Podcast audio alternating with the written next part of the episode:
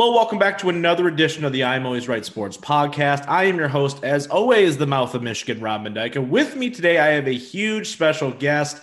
You know, last week we had somebody on. This week we got somebody I want I don't want to say even better, but let's just say it's even better. It's football season, folks. We're right around the corner.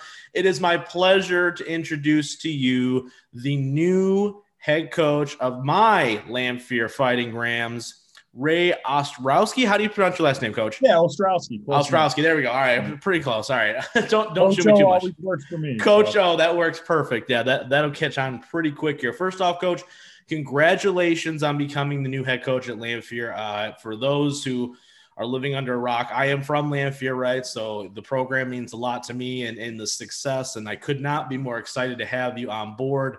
Um, I've talked to a couple different coaches, including Adam Woolley, who was on the show uh, briefly with us for an interview, and as well as my co-host for the Extra Innings podcast that I do. Uh, he seems pretty excited to have you on, on on board as well. So his recommendation means a lot to me. So I couldn't be more thrilled. I know a lot of people are thrilled around the city.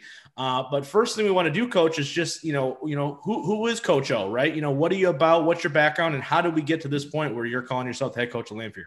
Yeah, you know, and first off, I just want to thank you. Uh, obviously, very exciting. It's all moved very fast through the first two, two and a half weeks or so. Right. Absolutely. Um, just a little bit about myself and some background. I'm originally from St. Clair Shores, Michigan. Once upon a time, I graduated Lakeshore High School. I actually remember playing against Lamphere High School, right. uh, you Absolutely. know, in high school. So, uh, you know, once upon a time, right? um, also played for Coach Awrey at, um, at Saginaw Valley State University for a couple years. Um, began coaching up there, um, you know, up in Tri Valley, up at Swan Valley High School, uh, now almost 12 years ago. Uh, made the transition back this way to Macomb County, um, where I began coaching at my alma mater, Lakeshore, under Tom mm-hmm. Um, you know, great people. Uh, slowly transitioned, uh, actually moved to Kansas for a year. Wow. Um, so taught and coached in Garden City, Kansas. You know, it was it was interesting. That's where GRCC is. So, or I'm sorry, uh, GCCC uh, Community College, uh, you know, yep. where J. Rue Campbell's been, where some other uh, yep. big time players were. Yep. Uh, and so, again, just phenomenal experience there. Mm-hmm. Transition back here to uh, Southeast, uh, Southeast Michigan, where I've been a teacher in Berkley for the last nine years. So, awesome. Um, have coached coached at Berkley. Um, you know, had some had some middling success some playoff runs, mm-hmm. and then most recently have been the defensive coordinator over at Lakeshore High School, coaching with my good friend Will Pawlowski and, and Rich Pop before that. So, um, that's kind of my, you know, past 12 years or so of coaching experience. Um, yeah. I'm also fortunate enough to uh, work out at the Legacy Center. Um, okay. So always a big shout out to Justin Sasante, Legacy Football. Um, again, I'm a huge believer in the platform and what they do and what they provide to kids. Mm-hmm. Um, I've been a part of it now for you know four or five years. Um, just a huge advocate. You know, I, am now kind of making my way up the up the ladder. So just something I love to do here in the off season, keep me busy and, and give yeah. our kids an opportunity to get, you know, to get looks from anywhere from NAIA all the way up to D1 schools. So yeah, that's extremely important, right? And we'll talk about a little bit about about your philosophies when it comes to recruiting and that kind of stuff. But um, the first question I want to ask you, though, I'm sure it's something on, on a lot of people's minds, is you know why Lamphere, right? You know, the is there. You just ran it down, right? You know, so clearly you have a little bit of backing behind you. Uh, the the job just opened up. I, I found out about it, and then I found out you got hired about two days later. So it was one of those things. I was like, okay, good deal. Um, you know, you know, what attracted you about this job outside of just becoming a head coach right at the varsity level, which is obviously important, and that's that's a dream for most of us, myself included. But um, you know, what what attracted you most about the Lamphere and you know, in the in the place?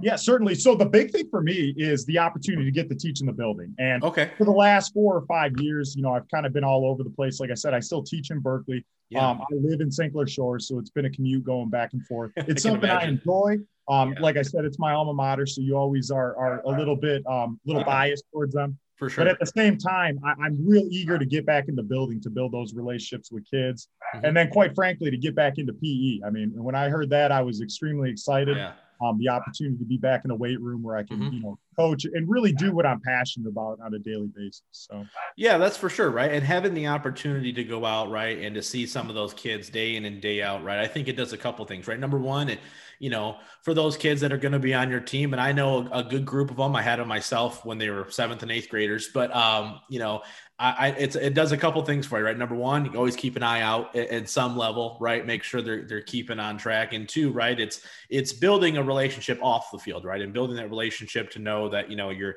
you're really there for them as a person and you care about them as people and all that good stuff. Uh, talk to me a little bit about you know what what culture what what what are you going to bring to Lamphere here? You know, the history is there. I don't need to run it down, right? The the the program has been up and down. It's coming off its best season in a very long time. You know, an undefeated regular season record, a, a division championship, some a, a tough fight in the playoffs, right? So they have a little bit of success coming off of last year. Um, you know, wh- where where are you looking to kind of step it up, and what is the culture that you're bringing to Lamphere? Yeah, you know, and my culture's always been very similar, and I've, I've always used a phrase. It's what I've used now for really the past eight seasons or so, and it, and it's win at everything. And I, I think that kind of exemplifies how I treat everything we do from academics to the weight room, which I think is critically important um, Absolutely. Um, for the practice field and the game field. So, um, you know, whether we like it or not, um, you know, I was a three sport athlete. Um, you know, I played football, basketball, baseball. I, I, know what it's like to live that life. Mm-hmm. Um, but I think more now than ever in 2021, the weight room and the work you put in the offseason really is going to pay dividends come the football season. You know, we saw last year what what can happen when you don't have some of those resources available. Absolutely. You know, due to the pandemic. And I just think more than ever, uh, you know, I try to establish a culture of competition a culture that is built on the idea of competing and also working hard during the off season. I mean, but I think in order to get there, you have to build bonds and relationships with not only student athletes, but but people, right? Your coaching staff, your community, and all those things. So I mean, everywhere I've been, um, I've been big with the youth organizations. Uh, mm-hmm. You know, obviously the Madison Heights Wolverines play a huge role in that. Yeah. Uh, before when I was in St. Clair Shores, it was the Green Hornets. The you know the East the East uh, East Point Tiger yeah, there you go. the Eastside Eagles. Yeah. Uh, so again, have have great relationships with those coaching staffs, and I think that's what helps build the culture, right? Because people yeah. see it, they know what you do, they know what you're about, what you expect, and I think people buy into that. Absolutely, no, absolutely, right. Yeah, I mean, and you nailed it right on the head, right? Is building those relationships. But I want to go back to two things you said. First thing you know, about the weight room, right? You're I've done a few of these interviews now with a couple different, you know, football coaches. I've done it with swimming. I've done I've done it all across the board, right? Um, tell me about the importance that you're putting on the off-season training because I think that sometimes that gets kind of lost in the shuffle. As a former high school athlete myself, right? You you know, a lot of people on the outside don't realize that th- there's a whole season before the season, right? And it's it's a completely different ball game, you know you know, for for the players listening, I know I have some of your players are probably listening to the show, um, if not from around the state, right? But you know, what what is that message when you guys go into the weight room, right? Is it strictly, you know, we got to do it, we just got to get through it, or you know, what is that message? Because I do think that sometimes it's not the the most fun thing in the world to do for some guys, right? Is to go in at a, 7 a.m. on a Tuesday during summer, right? You don't have you don't have school anymore, but coach is making me get up and ride my bike to go do uh, workouts.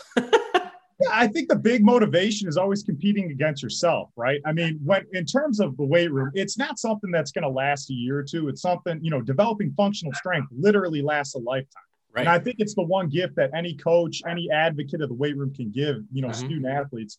Just like math, just like uh, language arts, just yeah. like social studies, those skills will be applicable forever. And I would argue now more than ever with the pandemic and everything, you know, just basic functional strength is key. Mm-hmm. And so, you know, obviously, you know, we're not looking to build weightlifters. I'm not trying to create yeah. power lifters. It's really about adding movement, explosiveness, and just functional strength. So I'm I'm big on your core lifts, um, but I, explosive movements are huge. Whether it's a hang clean, um, any kind of your Olympic lifts, and any kind of explosive movement is mm-hmm. what I try to use and justify. Um, I'm also big in speed training. Um, mm-hmm. it's something I've, I've, you know, really worked with the last eight or nine seasons now, where I've kind of taken 100% ownership of those things. Mm-hmm. And again, it's something I'm passionate about. I was a wide receiver, a safety, um, a skill position kid. Yeah. Uh, so I just thought those things are are really what's most important when developing that explosiveness and that mm-hmm. power. Absolutely. And, and, and honestly, you know, that's applicable everywhere. So anybody who's listening to that, right, when you hear those words, right, it's they're a little bit buzzwords, right? Explosiveness, speed, power, right? But if you look at it, I mean, just look at the Detroit Lions draft, right? That's everything, every single one of those guys that they drafted this year, those are the common traits, right? High character guys that are explosive, that are mean, and that are strong, and that are great athletes, right? Take the football side out of it for a second. They're just great athletes. And at the end of the day, it's it's one of those things where I liken it to you can teach somebody how to play better man or zone coverage, or you can teach somebody technique in hand placement. You can't teach speed. You can't teach explosiveness to a certain degree, right? You can you can improve upon it, but sometimes either you got it or you don't, right? So to accentuate those positives and hide the negatives, right? And, and to do that during the offseason, I think is so critical. Um, the second thing I wanted to talk to you about though was the fact that you said you're a three sport athlete. Now, you know, as we've kind of seen, you know, I, I, just saw a former player of mine. He just committed to a, a different college today. Um, big shout out to KJ Whitman about that. But um, there you go, SC four. Yeah, there you go. Right. Um, so, you know, talk to me a little bit about being a multi sport athlete because there's, I think there's some common misconceptions where once you get to a certain level and you think that you're there, people tend to kind of silo a little bit. Right. I've seen a couple different players kind of go, you know what? I'm a baseball guy. I'm just going to play baseball. Right. I need to focus on baseball. Talk to me about the benefits of being a multi sport athlete because I think that a lot of people, tend to get in in into their own heads and let other people kind of come out from everywhere and say no you, if you're a baseball guy you want to make it to the next level you need to focus 100% of your time on baseball you need to train for the season just to get ready for the season and and you see good athletes good players that are in that are multi-sport athletes just basically skip over to their seniors and junior seasons yeah yeah. So the big thing for me is injury prevention, right? I mean, more so than anything, it's it's building that longevity, the ability to make it through three seasons, the grind, but it's yeah. also injury prevention. I mean, I remember going through that myself. Right. Um, again, I probably had the most success as a football player, but my first love is baseball. I come okay. from a baseball family. Um, basketball, I was a good fouler. I was a good six man. right. Uh, but football and baseball were really what where I kind of you know made my living. And and it just it's one of those things where they are long seasons. Basketball is probably the longest, right? Mm-hmm. Because of the the breaks, the Thanksgiving, the Christmas break, or the holiday break. Yep. Um, the winter break, the midwinter break. But yeah. then you get into baseball, and it's that time of the year where you know there's a lot of distractions. You have proms, you have good weather, yep. um, all you know, the girls, all that stuff. So it's a situation where I look back to my experience in high school and I just want to make sure I always advocate to the student athletes that, you know, injury prevention, lifting, and as I said, functional strength are key. It's mm-hmm. great if we can build the explosiveness, but in season programming and programming is equally important. You look at teams like base, like collegiate baseball teams like TCU, like Vanderbilt, mm-hmm. which are consistently winners year in and year out um, in their respective conferences. And it's because they lift and they focus on preparation. Mm-hmm. It's 2021. Everyone is is doing it, and they're doing it to the point, and it's being programmed to the point where it's a science, right? Absolutely. Um, so everything you do, from the load that you develop to the technique, it's very precise. And student athletes, if you want to make it at the next level, have to get acclimated to that. It's not something where you know you're going to be able to go in and say, "Well, this is how I did in high school." Mm-hmm. Um, you you want to be there, right? You want to feel like you're part of the group. You want to feel prepared, and in order to do that, it's important to learn those skills here in high school. Absolutely, absolutely, for sure. Um, you know, speaking of the next level, right? You know, you know, what have you seen from a player perspective? Now, you've been in the coaching game, you know, a long time, right? At the, you know, you know, at a pretty high level. And so, what have you seen, you know, is maybe a common misconception for players trying to get to that next level or something that they can work on?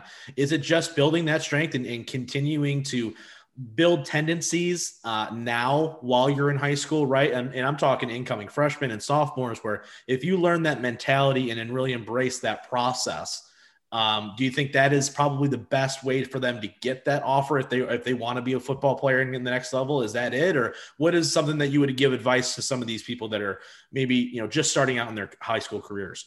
Yeah, for sure. I think it's to start early, right? And to heed the advice of your coaches. And I say that coming from a coach, but right. um, I, I really mean it. I think almost all coaches echo very similar sentiments to the mm-hmm. point where, you know, we've been there before. We have a general understanding of what to expect. I think as a high schooler that you get pulled in a lot of different directions. There's social distractions, there's Absolutely. grades, and all those things are, are equally important. You need to find a balance at the same time, you need to start to develop those positive characteristics and traits early on, mm-hmm. so you're not trying to play catch up your last couple years. Mm-hmm. Um, doors get closed in, in, this game quicker than they get open. So right. again, if you can't handle the academic aspect of things, you really kind of set yourself up for failure, where you're missing workouts because mm-hmm. mom's telling you, you have to stay home, or because a teacher is telling you you need to turn in this homework.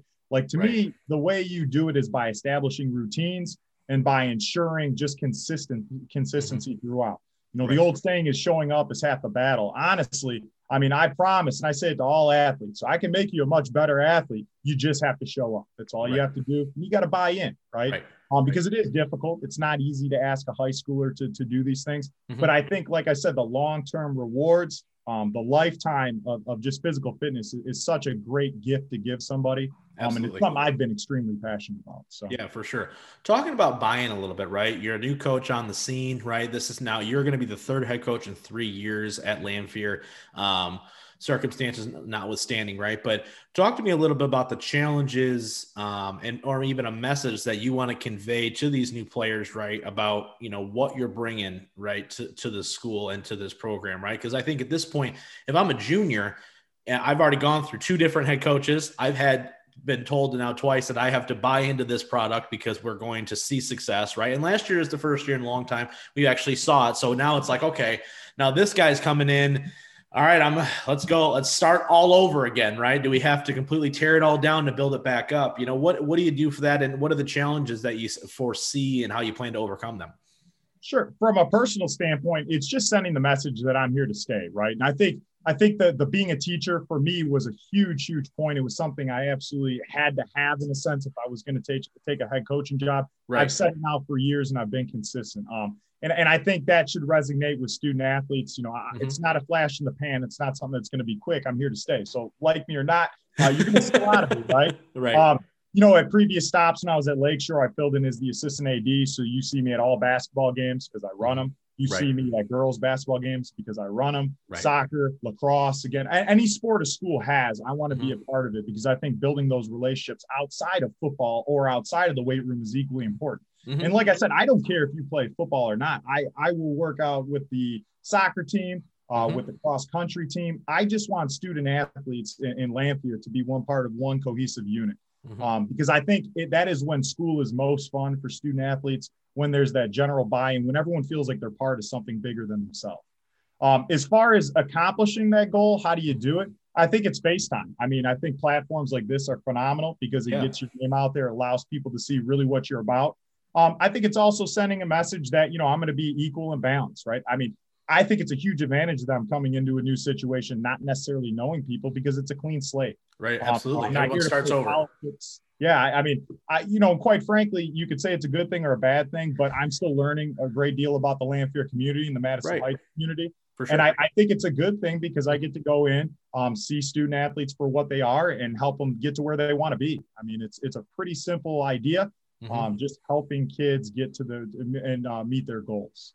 Yeah, so. no, for sure. And and the fact that you said, you know, the phrase of, you know, I'm here to stay. I think that's always been something that I think a lot of people, you know, I'm I'm from Madison Heights, right? So so I saw it too. Is you know, is it you know, are you here? What what is the goal of the program, right? Where where are we headed? You know, it's easy to say, okay, the goal is to be a team and to and to be a family, and those buzzwords that you hear in every football documentary ever.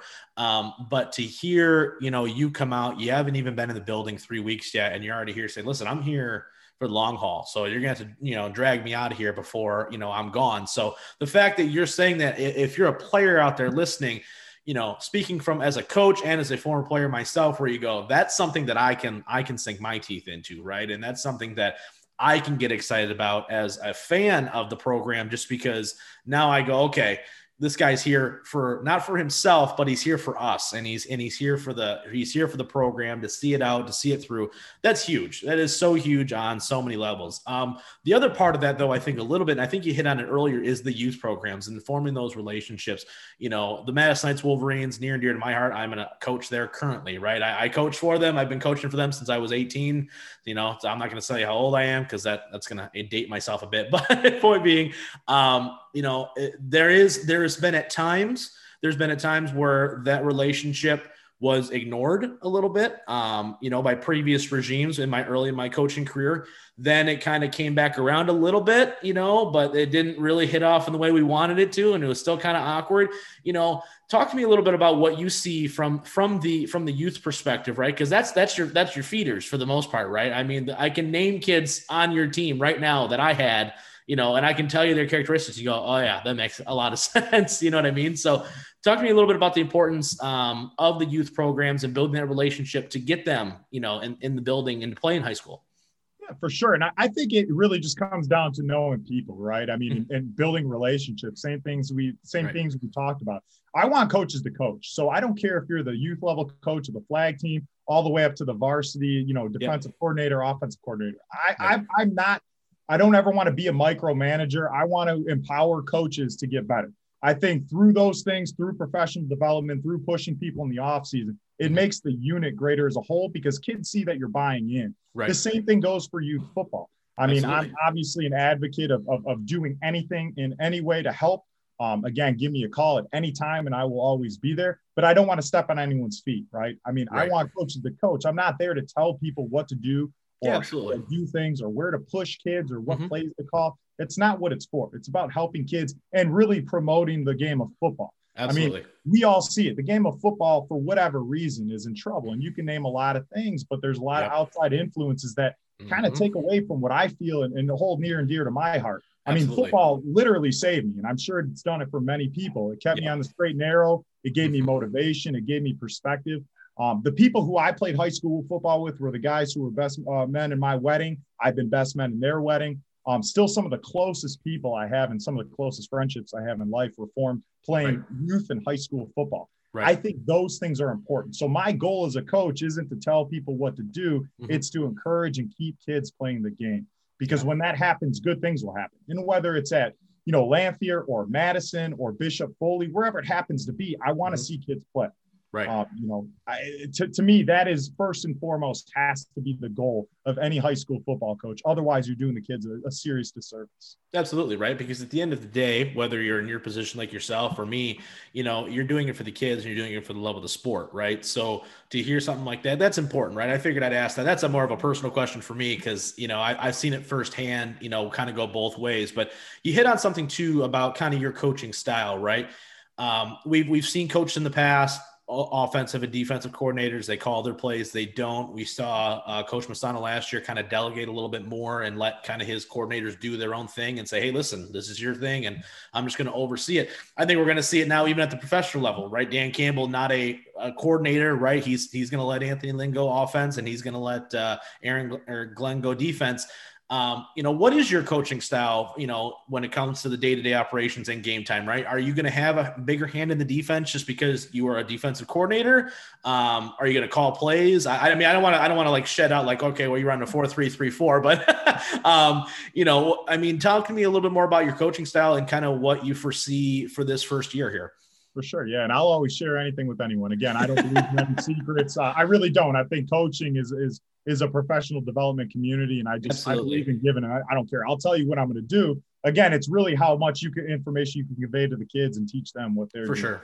Um, can you say the question one more time? Yeah. So I mean, just from your perspective, right? You're, you're the first time in the in the big chair, right? For sure. You know, are you going to be one of those coaches? Because I, I do think it's sometimes it's hard to kind of go from being a play caller to now you have to run everything, right? You got to know when you are, we're going for it on fourth and four, you know what I mean? That kind of thing. So, are you going to have a bigger hand in the defense, maybe even year one, just because you're going to get the scheme implemented?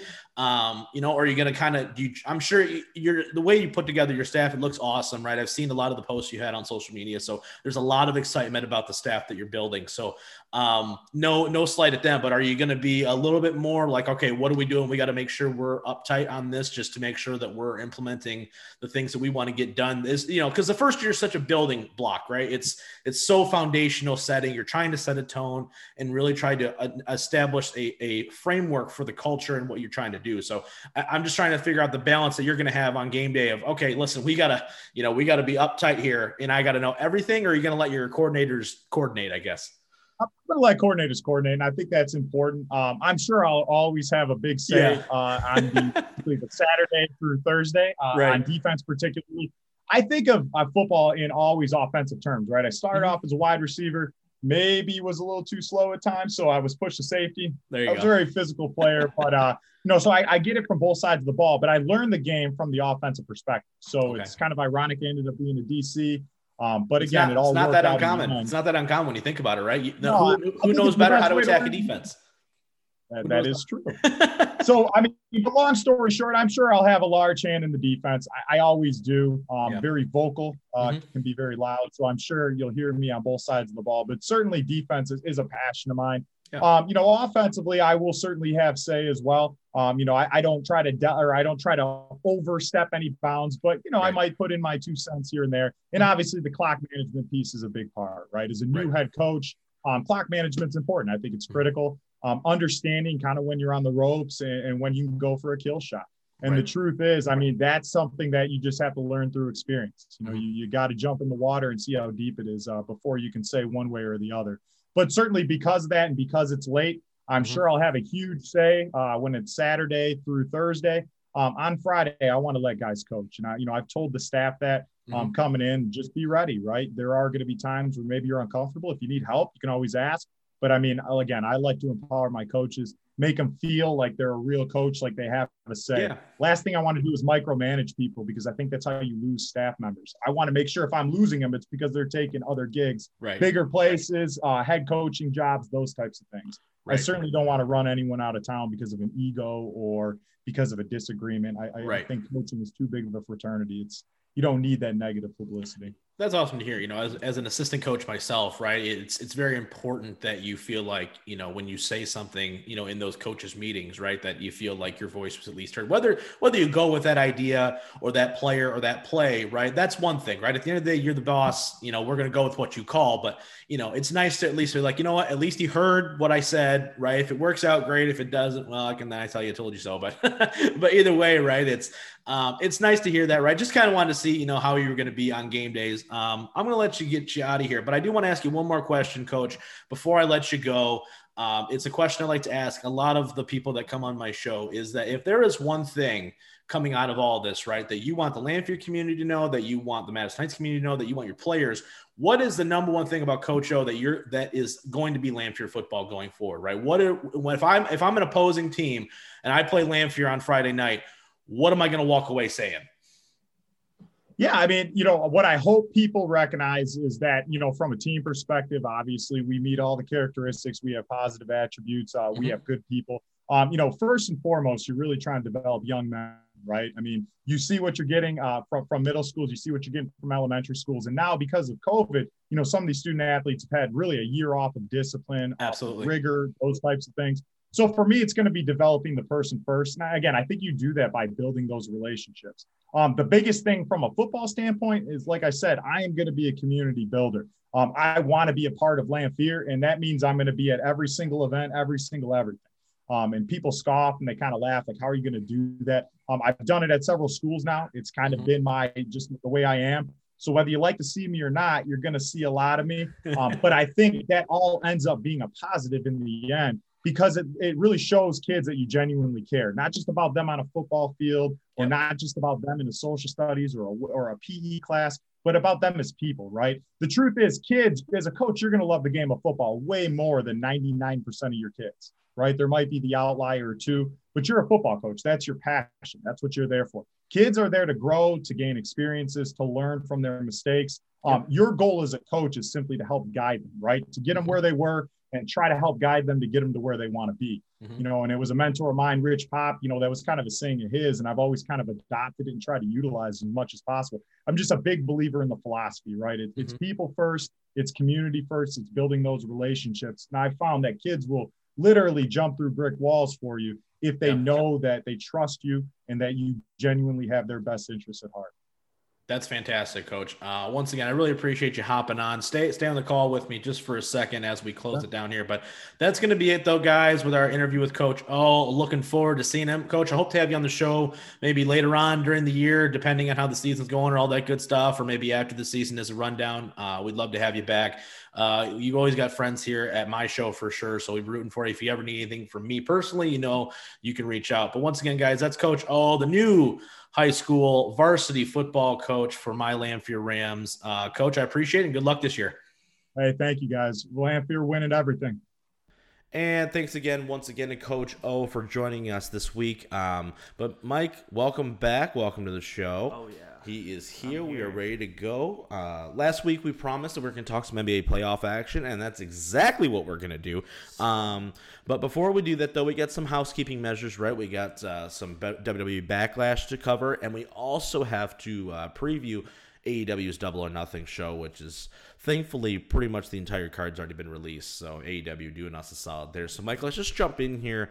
Um, WWE WrestleMania Backlash, not just Backlash, WrestleMania Backlash, because let's milk that too. And after we cover that too, I do want to ask you one more question uh, before we shift to the NBA too, but I'll, I'll hold that till the end. Um, but Mike, overall thoughts on this show? We went in pretty lukewarm at best on this show, knowing that for the most part, nothing was going to really happen, right? And I think our prediction was pretty on on yeah. brand there. Back the the show after WrestleMania is either really good mm-hmm. or really bad or yeah. bland. I guess I I don't want to say the show was bad because outside of and we'll talk about the zombie thing here in a minute, but like outside of that though i don't think like the in-ring action was bad right i don't think we saw like matchups where like i don't want to see this necessarily yeah. i think it was just the the the way things are going right now storyline wise you just knew that for the most part nothing was nothing major was really going to happen right? Mm-hmm.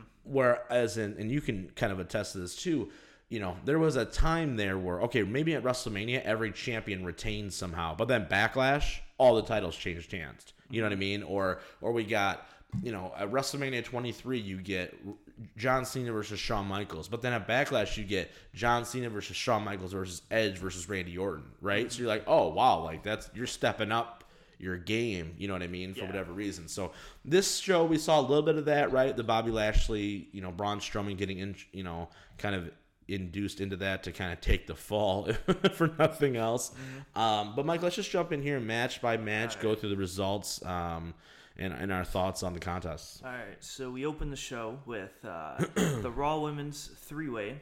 Yep. Uh, so we had Rhea Ripley defeating Asuka and Charlotte in 15 minutes and 22 seconds. Received a nice little, let me count, four and a quarter star rating. I thought this was good. Yeah, that I thought really it was a good. very good yeah. opener. Yeah. Um, I don't like how they're jobbing out Asuka though. That's my only yeah issue there. But yeah, I, I wish I wish like Charlotte would have been more of like get the pin kind of, like uh, get the pin fall at, yeah. at, least a few times, but she's always the protected one. Oh, of course. We're gonna get Rhea and Charlotte at probably like what SummerSlam. SummerSlam. So yeah. it's building to that. We'll see. I'm not pumped for it, but neither am I. Well, here's the thing. It, it's a two edged sword because I think in the ring, I think it'll be fine. Yes. Excuse me. Um, but uh, from a from a storyline perspective, they're both heels and they're really pushing Charlotte hard as a heel right now, like doing this whole she's the standard and blah blah blah, which makes sense, totally get it. But then Rhea as a heel as well, it's like okay, well then that's not going to work because mm-hmm. they're going to cheer for Rhea clearly, yes. right? So it's one of those things to where so her heel turn, she, and he doesn't really even feel like she's a heel, quite frankly. You know what I mean? Like mm-hmm. I just. It was a weird feud with Asuka, if you want to call it that, the three week build. Yes. Um, but now that she's got the title, you're like, yeah, mm-hmm. you, know what I mean. It's just weird. I don't know. Yeah. Like Rhea's a is a great format, and I don't think she's ever really going to be able to recapture what she did two years ago yeah. in NXT. But I think she still can be a solid part of the division. But mm-hmm. um, I just don't.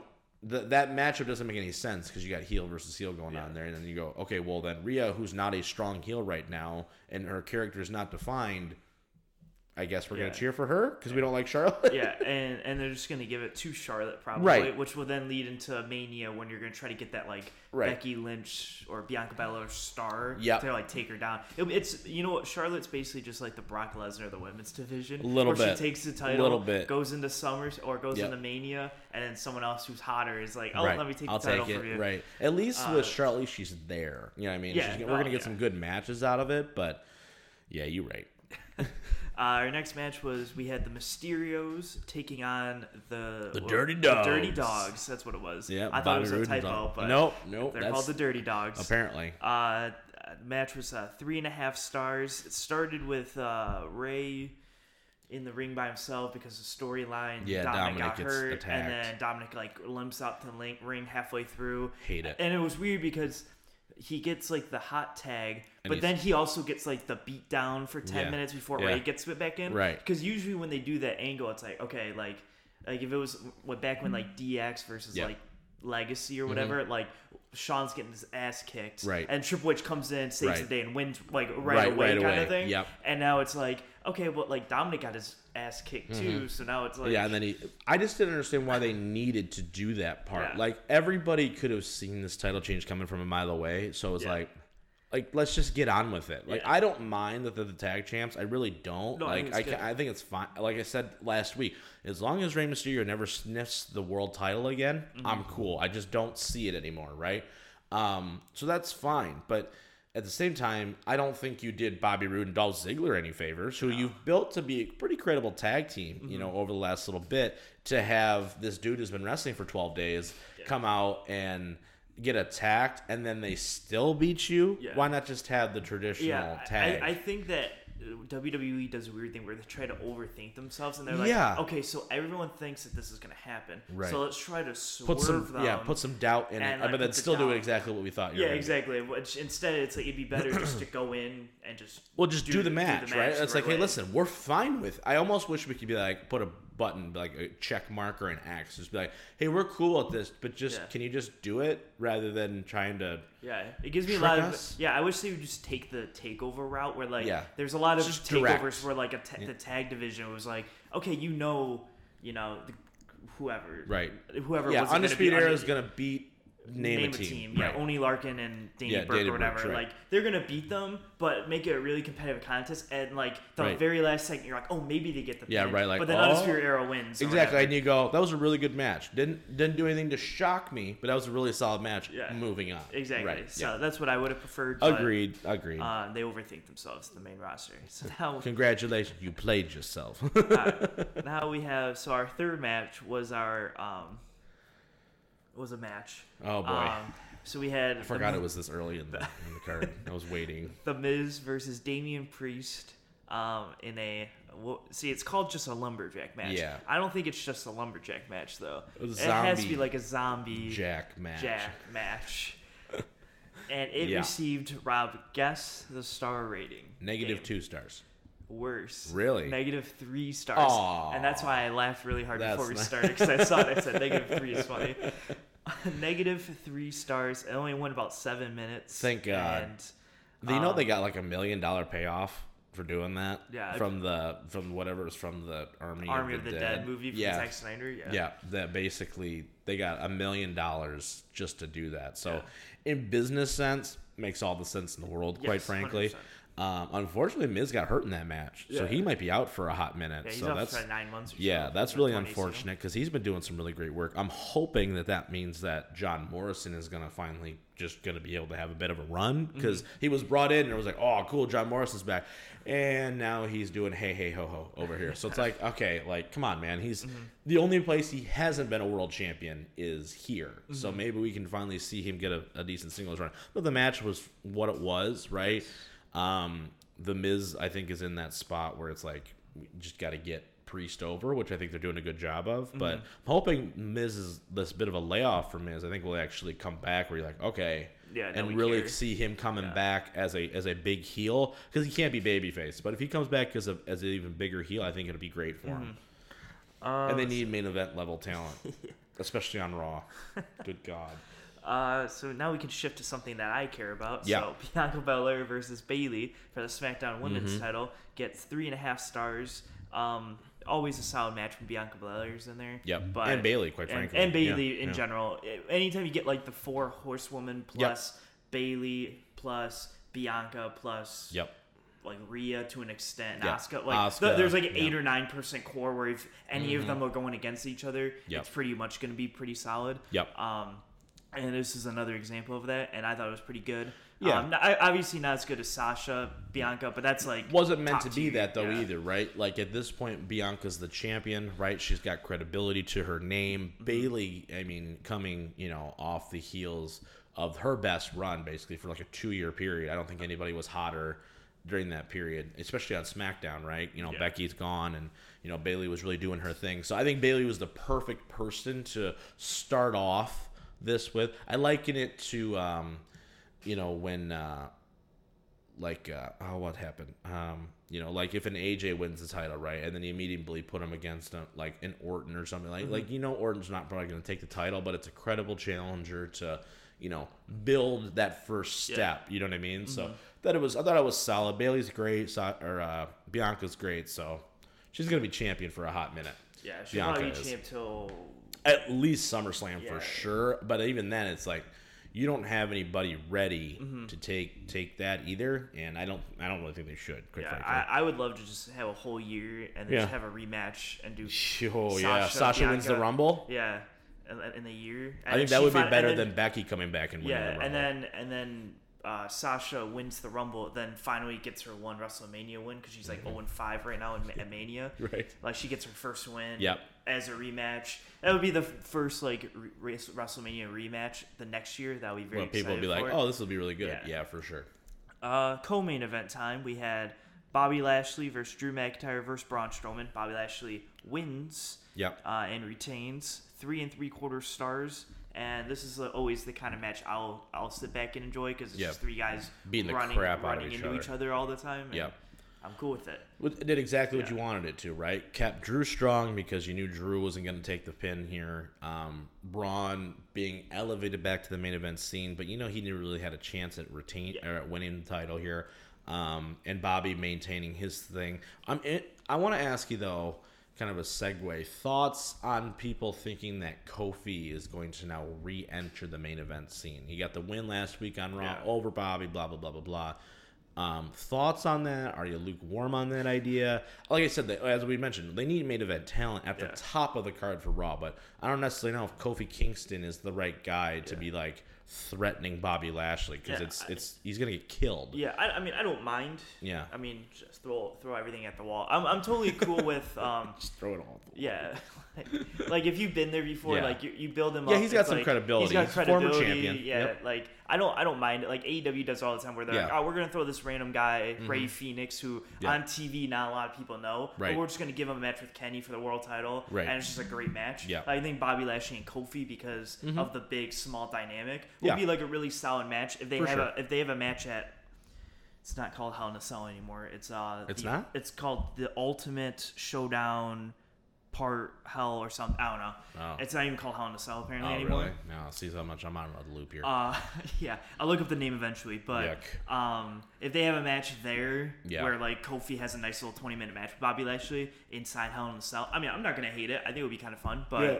Uh, Kofi would do shouldn't cool be in flying. Hell. That's the problem is that it shouldn't be in Hell in a Cell. You no, don't it have shouldn't. A feud strong enough to do that. Yeah, if anything, this should be the blow off for Drew and him to yeah. go at it and have a solid 20 minute match where they beat the dog crap out of each other. But I digress. Yes. Um, once again, man, I don't, I, I don't understand. And in, in this next match that we're going to talk about is a perfect example of that, right? With Reigns and Cesaro, where I don't understand how you can have the same company and have two drastically different shows and two drastically different methodology from a depth perspective, right? Mm-hmm. Like we've talked about this now for like a year, where SmackDown is just so much deeper roster wise, and yet Raw is just sitting here floating, and everyone's like, "I don't know what's going on." I go, "How do you not have the formula? You you see it." on your other show. It's not like it's like, oh, look what AEW is doing. Look at all this. No, it's in your house, mm-hmm. and you're still unable to. I don't. I just don't yeah. get it. I guess. I, I think they have trouble with the three hour format. Oh, absolutely. I think I think if it was two hours, I mean, it'd still not be good. Right. But, like, I think, it would be a lot better, better yeah. because you wouldn't have to put the fluff. an hour and a half of filler into yep. it that you do every week. Like mm-hmm. SmackDown to me just like is like a get to the point kind yeah, of show. Absolutely. And it's because it's two hours, so they yep. can just get right to you know you have Roman Reigns talk for 15 minutes and yep. that's it. Yep. And then you have this segment that goes 15 and like yep. you have 15 minute segments. the show goes off the air. Solid for, main events to end the show to progress the storyline. Yeah. And we're going. Raw, it's like oh it's three hours, so now we need like an hour filler because we, we don't we can't four go talking segments basically. Yeah, exa- exactly. So I think I think it's really just the length of time. Yeah. That really kills Raw. I right. think if it was two hours, I think uh, it would be but you, way but more. Honestly, fine. though, it's like even like from like like look at Aleister Black for a second, right? He, they're finally going to see what what they got in him, right? Mm-hmm. And it's like they're dedicating the time to the vignettes to you know really establishing him as as somebody, but and you're just like, okay, you have that time on Raw. Why are we not pulling some people up from NXT to yeah. start developing? You have this time. I, I would rather see somebody get called up from NXT that you're going to build around. I don't care if it's a squash but at least you're introducing some new characters. You go, oh man, wait until yeah. We're not doing any of that. We're just staying stagnant. And I'm like, okay, cool. Like you don't have any top talent right now. Randy Orton and Riddle are a tag team right now, which okay, fine, whatever. You want to try something new, cool. But like you're you're so thin at the top yeah. of the card. It's just which, I, which I will gross. say. I think that I don't even know what their name is, but RK Bro. RK Bro. I'm such a fan because I'm a big fan of like yeah, it makes like sense. like two completely opposite yeah. people teaming like when like yeah. Team Hell No was the thing with it was like fantastic. It's so funny because they're so just awesome. so opposite that yeah. it, like it, they like come together and it works. And I'm I'm and totally cool with main eventers fun. like that going down into the tag division. Right. Yeah. I, I love the fact that AJ is. I mean, uh, uh, his partner notwithstanding, but like I like the fact that like okay, maybe we're gonna we're gonna put some top talent into the tag division to make those titles mean something. Totally cool with that, right? But in the meantime, you need to start elevating then some of these other guys mm-hmm. to do that, right? Like, okay, you've got you know Ziggler and Roode as tag champs for, on SmackDown, for instance. Okay, so all right, Cesaro, we're gonna move him up, right? Like, because Ziggler and Roode could be two guys in that Intercontinental yeah. Fringe World Title scene. So it's like, damn, like figure it out, man. figure this stuff out. Come on, Raw. You got you. You yeah, for a whole get week. Get it together. Get it together. It uh, then our main event, obviously. Yep Roman Reigns beating Cesaro yep. in let me double check the time. I think it was like 27 minutes. Yeah, something like something. that. Yeah. 27 14. Yep. We'll go with that. Um, four and a quarter stars. Um, everything you wanted it to be. solid match. everything you, you wanted it to be. I mean, you're not going in. You have an expectation of what it's going to be, and I think exact. I think it yeah. delivered. I think, if nothing else, Cesaro has proven that he can be a main event yeah. guy. Like that, like that's the first and foremost. I like how they spun it back to Seth's not done with him yet. So okay, maybe Cesaro is not the next guy, yeah. but at least you know he's going to be feuding with Rollins, and you're going to see some of that, right? I love the fact that we have a heel Reigns and a heel Rollins at the same time. I think that's extremely interesting. Um, just based off of the night, it was like, "Are you guys going to reunite?" And they're like, "No," you know what I mean? Which I think is awesome.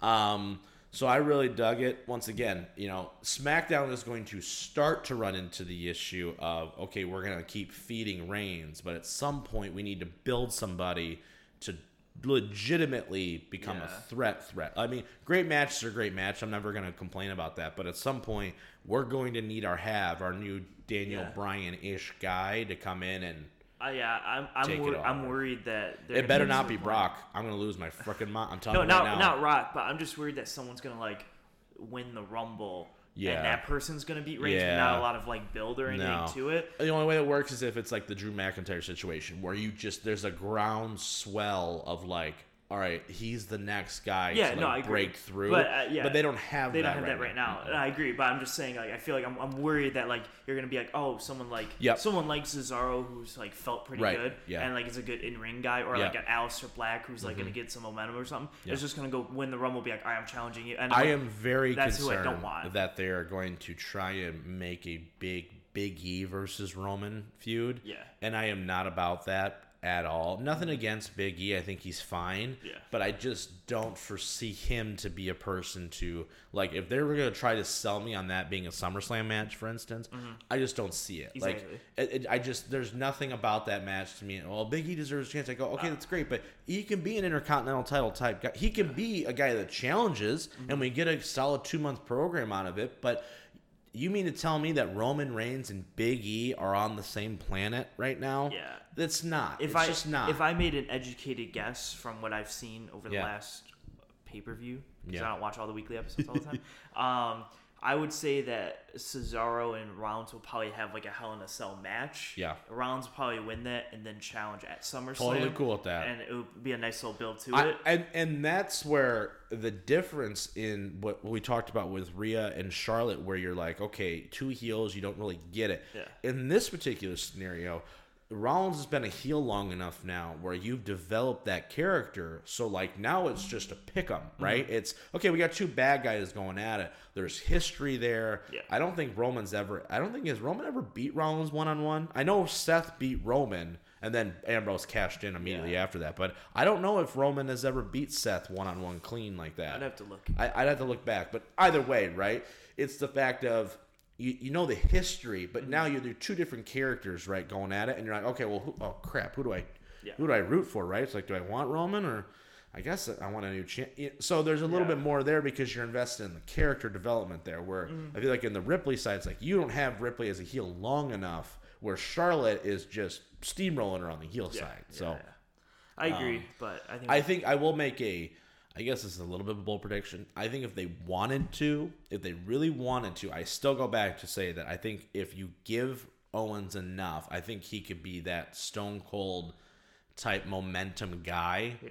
to really rival Reigns. If it wasn't going to be Bryan, uh-huh. I think Kevin is the next logical choice from a strictly like who's somebody who can catch. He's got the stunner.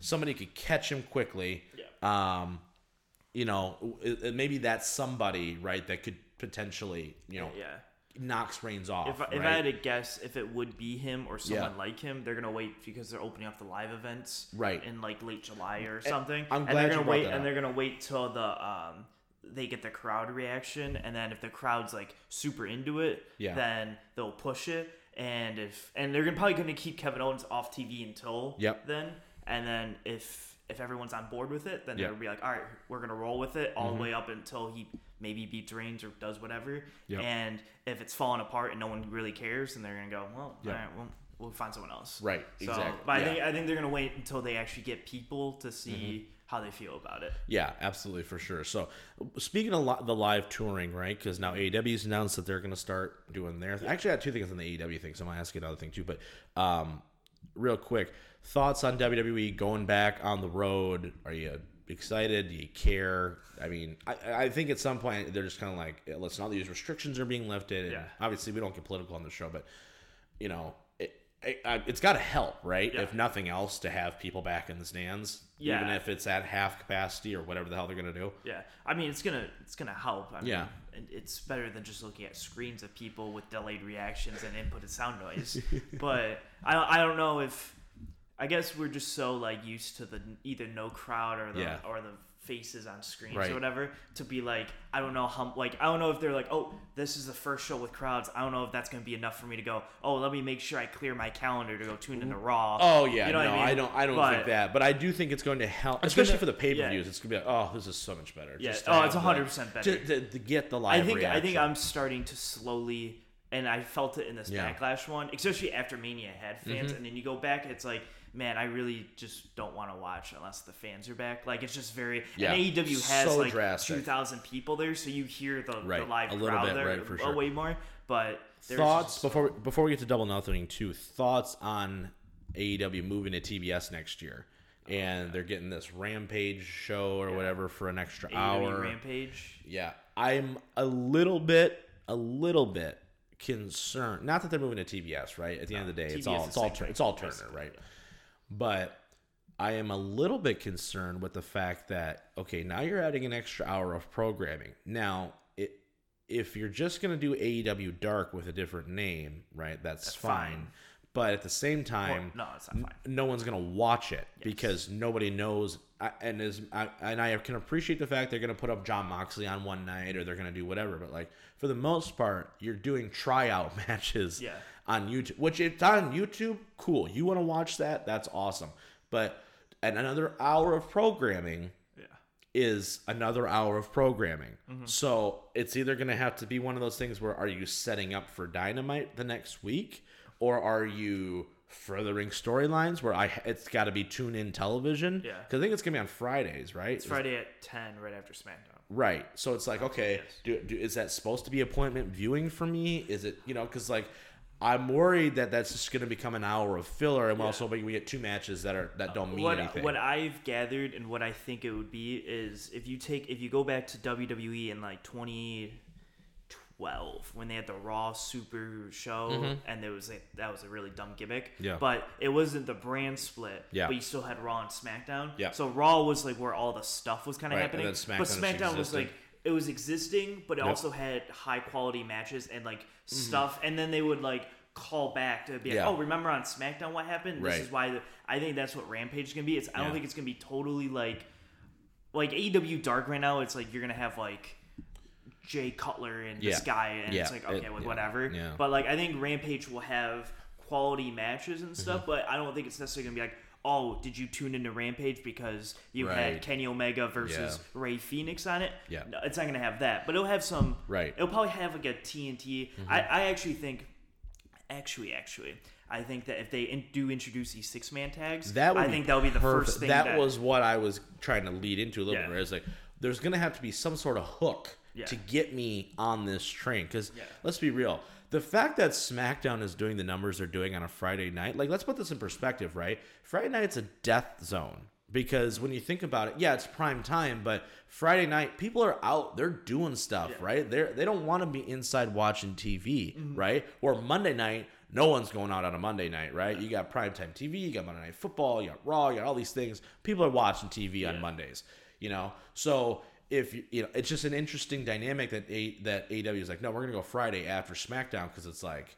I'm interested to see the numbers there. I think, yeah, know? I would say to that point though, yeah. I think they look at it and they go, if SmackDown gets 2.1 million, yeah, or whatever, right, which is what they're uh, at. What they're yeah, at I think yeah, like 2.1 to 2.3. So you like have all those people you know for sure are watching wrestling right. at 8 right. to 10. Mm-hmm. You'll probably get not like half because yeah. not all those people are going to watch AEW, mm-hmm. but you'll get a good you majority chunk, of that. Yeah. You'll get a good chunk of that audience knowing that they're already sitting there yeah. watching from eight to ten. Right. Watch this one hour. That's what I'm saying. I'm just shocked that, that that SmackDown is doing as well as it is from a from a. I honestly, I would, I, I, thought that they were going to do like a Monday night, but that was like, but they can't go after Raw because Raw's at eleven and that's way too late. But like ten to eleven, I'm like.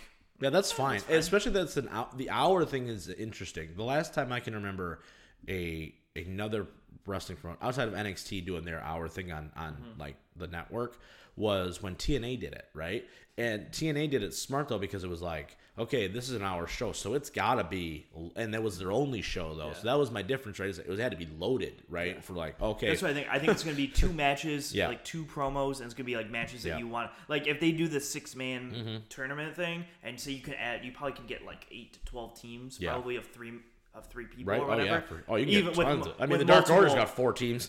yeah, Dark Order has four teams. Like the Pinnacle, maybe if they had right. one more person, you could get two teams out of there. Oh, yeah. Or whatever. Mm-hmm. So I think with all the people that you have, if you get yep. like 12 teams and you oh, have two matches yeah. each each week. You have six weeks of programming. Almost. Can't change. They're not going to change the TNT title though, which just once again goes back to should yeah. just call the television title, really and it just would have went so much better. But yeah. I digress. All right, let's talk double or nothing here because we got NBA playoff talk as well going today, and we're already 56 minutes into this show. Yeah, so. that's gonna be a hot minute. um, all right, AEW Double or Nothing, right? Uh, one of their, you know, one of the core. I mean, they only do the four, right? The, yeah. You know, but you know, well, they're add, you're going to add more. Yeah, right. With this, with, with the, the you know addition and all that good stuff, but um, you know, it, it's setting up to be, I think, a pretty solid show. You know, start to bottom, quite frankly. Uh, I think you know, I think I think it's going to be pretty pretty stacked. Um, I'm not overly eager for the main event just because I, I think there's a very, very, very, very, very, very, very four hours later, very, very, very low chance that Kenny gets beat there. I mean, clearly, yeah. Um, I mean, I, I like yeah. I one thing. I like the way is, that they got to the triple threat, though. I yeah. did appreciate that. I, I always get annoyed because I and I'm glad you yeah. brought that up because I know you're not trying to do it. Yeah. But people always will be like oh, you know, I don't want to watch this AEW show because you know Kenny's gonna win. I'm like, right. you do realize Roman's yeah. never gonna. Oh, drop oh no, that. like oh, no, for like sure. People no, no, don't yeah, like no. have both. Yeah. Like both companies yeah. have one champion. I, I am very aware lose. that's not going to deter me from yeah. it, right? Like I just, but I can appreciate the fact that. Um, I did like the fact that he went with a triple threat thing because yes, I was really nervous it was just going to be Orange Cassidy versus Kenny. I'm like, this is terrible. I would too. Because once again, for me, I like the. I, I feel like they need to start putting Kenny, and I'm hoping maybe it starts with this show in a little bit more dangerous situations. Yeah. He hasn't yet, like even Roman has shown chinks in the armor. He mm-hmm. tapped to Bryan. He he's lost in a tag yeah. or something, right? To to kind of feel okay, like he's not completely unstoppable. Yeah. You know, we're like Kenny right now is just buzz sawing through pretty much everybody. Like I want to start seeing like a little bit of the flaw in mm-hmm. Kenny. You know what I mean? And so I'm hoping that happens here because you know with the triple threat, you don't have to be pinned to lose yeah. the title and all that good stuff. I so there's think, some there's some interesting think, intrigue um, there. We'll talk about it in like 30 yeah. seconds probably, but. Um, I do think there will be one moment where Pac is hit something, and you're like, gonna, oh, no, but he's gonna be covering like Orange Cassidy, yeah. And for like a split second, because Kenny's not taking the yep. pin, people yep. are gonna really buy into. Yeah. Oh crap, he's gonna win the title. He's gonna hit the the flat the you know the flip. Yeah, right. Yeah. Uh-huh. Flip, splash or whatever it's called, and then he's gonna like pin Orange Cassidy, yeah. and Kenny's gonna be like trying to like right get right. in or he and stops like, the arm or something. yeah, yeah. Exactly. I think there'll be some good. Sp- I think it's gonna be a great match. Right. I just want to start seeing some more development with Kenny because I want to see them start to. I want a groundswell of the guy that's gonna really challenge them when they get to all out. Like yes. that's really what I want. All right, so I'm gonna try my best to go from like yeah, let's just go through it. yeah, but we'll, we'll see how that goes. so, good luck, dude. There's a lot. There's a lot of stuff on this. That's show. why. That's why it's hard. Like there's like two matches. I'm like, eh, and the yeah, rest can, yeah, I can. Yeah, you can pick out like, a couple of them. All sure. right, so we're gonna start with. I think it's actually probably gonna be on the pre-buy-in show. Yeah. So Casino Battle Royale yeah, for a for future sure. world title match, whatever. Yeah. Um, I think they have just about every name possible that's not on the show. Yeah. So to go over some big ones, I guess you got Christian, Matt Sydal, Pentagon, Jungle Boy, Matt Hardy. Uh, I'm just gonna stop you right there. I'm just yeah, gonna say anyone? it's Christian. All right, Christian. All yeah, right, I'm cool. just. I, I don't. I don't really know, but like. I'm gonna go uh, Pentagon because sure. I think I think you had Rey Fénix a little while ago give yep. Pentagon one match. Pentagon got hurt in the Eliminator. Yeah, Kenny was. And Phoenix just hurt, is on the shelf right now too. Yeah, Rey so, is, so that's unfortunate. So I think Pentagon needs just give him a little something. I'm cool. With, so I honestly don't care as long as it's a main event level talent. I think they should give it to Christian because right now Christian's done absolutely nothing, nothing. since he debuted. It's like, oh, he's out working everybody. Really? On the bench? Cool. uh, Just saying. Uh, yeah, that's funny. Uh, we have Hangman Adam Page versus Brian Cage, the Battle of the Cages. Ooh. Um, I'm just gonna take uh, Hangman here. Hangman because it makes most sense because they're yeah. gonna eventually build for Hangman to take be a top level mm-hmm. guy, probably take the title. I believe he's gonna um, be the um, one to take the title. Personally. So if, if they do build to that, then he's gonna win this one. Right? Hangman is very like you can just see it the way he's presented, even with the Dark Order and all that good stuff. You just feel. I personally am the one. I'm like the last couple shows he's been on where I'm like, okay, like he's, I am waiting for that moment where yeah. people just go, "Yep, he's our guy. He's our baby face. Let's roll." I, I really you know wish I mean? there was someone who had another very protected move mm-hmm. like Kenny, mm-hmm. because I would love for Hangman to kick out of yep. Yep. that, that other move. Right? It's like, oh my god, like yeah, somebody like, that's associated with Kenny, right? Yeah, like, like if yeah. like if like Cody had like the crossroads right. that was like super protected, which yep. it's not, but like right, yeah. if it was, mm-hmm. and like Hangman kicked out of that, and everyone and Kenny's like, man, oh wow, wow, he right, kicked out of that, can exactly. he kick out of the one wing? Like, mm-hmm. I think that would be a really interesting, but like no one has that, so I don't know how they're gonna build to it right yeah, now. I guess Hangman's gonna is the I guess the Judas effect is pretty protected with oh, Jericho, right? True, yeah. But I don't. I, they're but, both baby faces right now, yeah, so I don't, so really see it happening. They, but either way, though, I, I, see what your point is. I do think Hangman is right on the cusp right now, and th- this is not going to be their show that you're going to see that, but no. like I do feel he is right on the cusp of him, like. The thing right, is, I don't right know through. if he's going to be able to get hot enough to for all out. out. I, I think it's going to be honestly.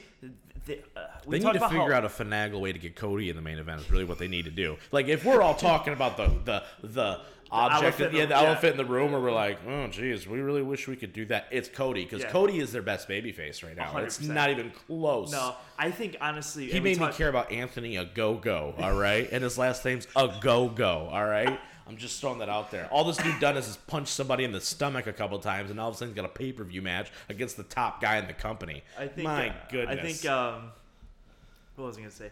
Um, yeah, no, I think uh, Revolution. Yeah. Um, is kind of turning into one of their bigger shows. Absolutely. And so I think that's when you might get the Hangman. Yeah. And it's been actually that would be it would be a little over a year that Kenny yeah. had the title too. But I think that's probably when you kind of see it. That's like the totally cool with that. Yeah. Um, speaking of the American Dream, Cody Rhodes. That's yep. where we'll go to next. We have yep. Cody Rhodes versus Anthony Ogogo. Ogogo in a singles match. I'm taking Cody on this one. Oh, shocker! But.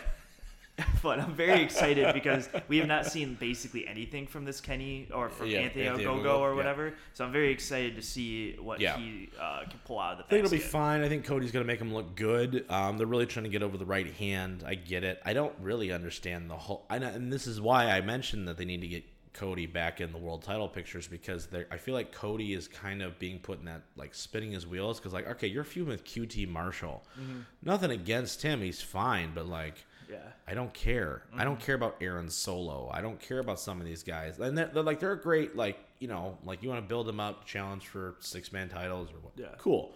But at the end of the day, they're not beating anybody yeah. of any sort of importance. So I feel like Cody's kind of like, all right, we're going to try and build some of these guys up, and I'm going to use me to kind of do that. But he's going over too, so it's yeah, like, yeah, exactly. you, you, know, I mean, how much you really building these guys? He can't take all these losses. He already got Darby over, so mm-hmm.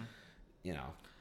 Next we got uh, Sting and Darby Allin taking on Scorpio Sky and Ethan Page. It's one of the few matches I'm really looking forward to. That's why I played kind of early, but I was like, it could be a lot of I think it'll be but there's fine. nothing really like What's funny there. is Scorpio Sky. They're like, oh yeah, he's you know he's gonna be another big star for us, and right back into a tag team. Yeah. Like it was like, all right, that's fine. He yeah. wins the the ladder match thing and immediately gets beat by Darby the next day, mm-hmm. and then you're like, okay, now he's a tag team again. Where he was just a tag team with Kaz. Meh, it's yeah. fine. They go over. Obviously, Sting wins. It's mm-hmm. fine. He takes the Scorpion Death Drop, and everybody goes home happy. Exactly. All right, now we have our next four championship matches. So yeah, these are going to be. Yeah. Mm-hmm. Oh, no, no. Yeah. So we got Miro versus Lance Archer singles match for the AEW TNT Championship. Um, if you like big guys punching and I, th- I think this really is well, be, I, if, awesome. if, they give them the time and they just let them beat the dog crap out of each other, I think this could be really good. It could also be really, really bad. There is no doubt about this, right? Rusev is a hard one to predict. Archer's kind of hard to predict match to match, right? But if they both just go brawler and we just see like hard hitting clotheslines and that kind of thing, I think this match could be really, really solid. Yeah. Um, I think that Archer's not the right guy in this particular moment because you tried to build him as much as you did, mm-hmm. and Miro just won the title. Um, I would have preferred honestly just to see them have a rematch with him and Darby. I yeah. think it would have just been better that way. Really Probably. reaffirm that, you know. Um, but I think it'll be. I think it has potential to be really solid.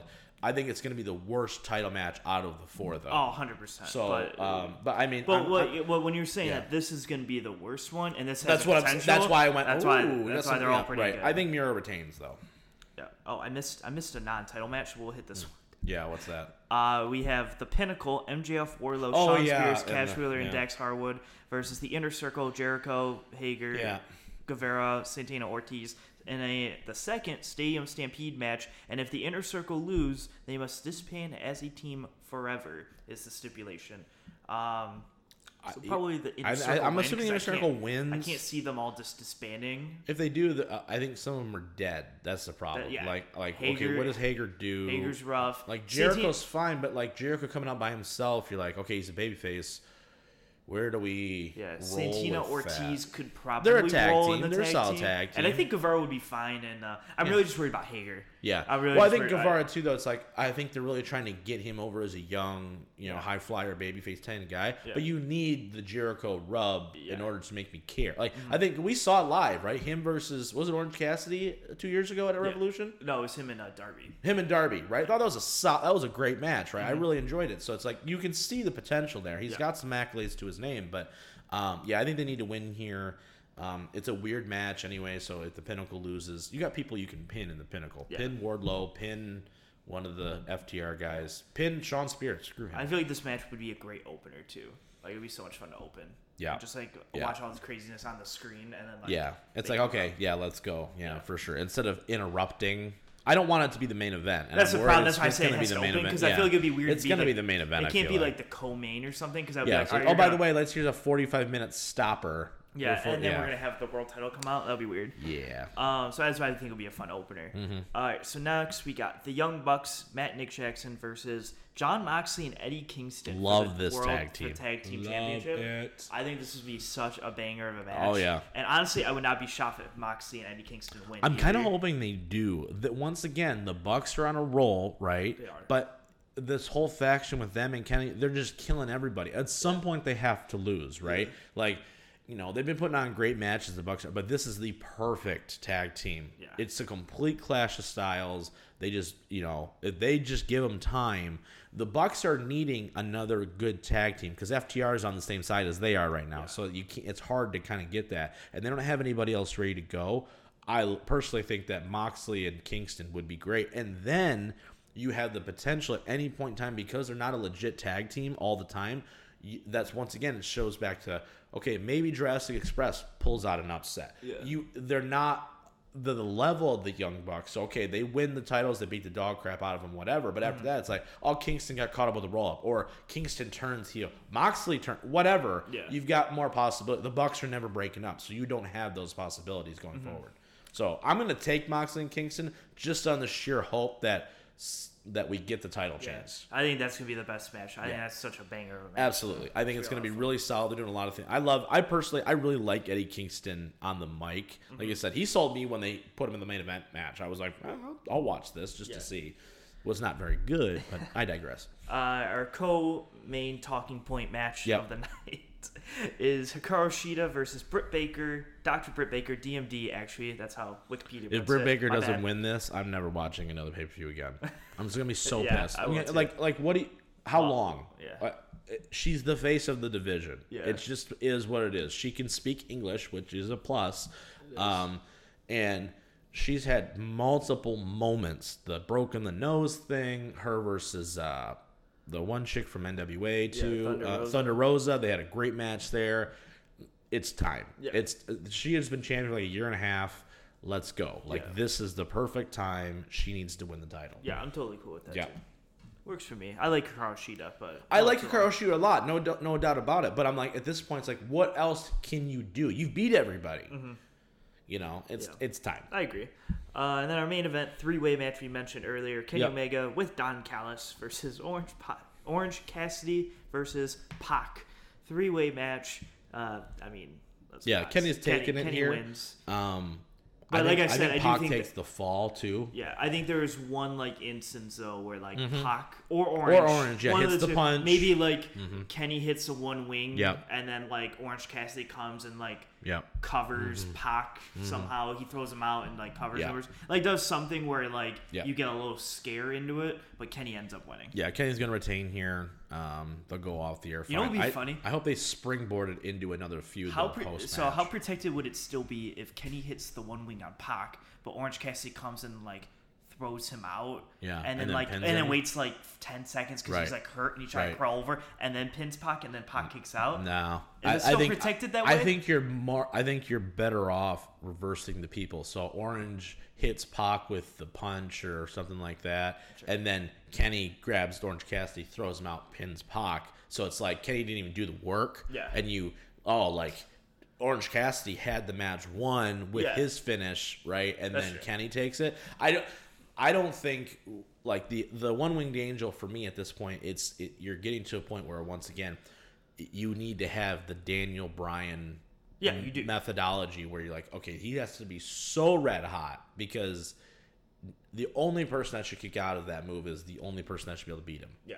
Until until that happens, right? Yeah. So, uh, like, I don't even want to risk that because if you start diluting it a little bit, I'm like, mm, you're flirting with fire here a little yeah. bit. Like, when Hogan hits a leg drop, that means one, two, three. Until yeah. Warrior kicked out of it, mm-hmm. that was it. Yeah. You know what I mean? And so it, you better be ready to commit to that guy, yeah. whoever it is, for at least a year. Mm-hmm. You know what I mean? So I agree. Interesting. Going to be a great show, though. All right, main event time here. Let's get through this. We're already an hour and twelve minutes into this show. We've been going long today. Um, Good luck. We're, it's going to be a two-hour show. no point. kidding. Good lord. All right, let's talk about it though. NBA playoffs. We are here. Uh, we're ready for it. Um, Mike, now I got a question for you. Do you want to go into each matchup and predict all the way to the finals? You want to just break down these first round matchups and kind of see how it goes? Go all the way. You want to go all the way? Yeah, because I will. I'll tell you guys what's gonna happen. All right, Mike's got it. He's gonna bore. Won't he's actually. gonna. He's a gonna. lot ruin, of it will be wrong until the very end. He's gonna ruin the. he's gonna ruin the NBA playoffs for you. It's all. It's all with my heart. Um, no head. All right, let's go in here though. One versus. Let's start in the West. All right, you want to do all of the West, then all the East. Yeah, let's do all West, okay. all East. All right, one versus eight. Who do we got? Give me the matchup. Who wins it? Numbers, all that good stuff. All right, so number one versus number eight, we got yeah. Utah versus, versus technically Me- Memphis. Memphis. Yep. But should have been Golden State. But dude, you know what? Playing dude, games go, really hurt, hurt Both times too. Golden yeah. State, a minute left. LeBron hits a three. You have a whole minute and you couldn't do nothing. Like, dude. Um.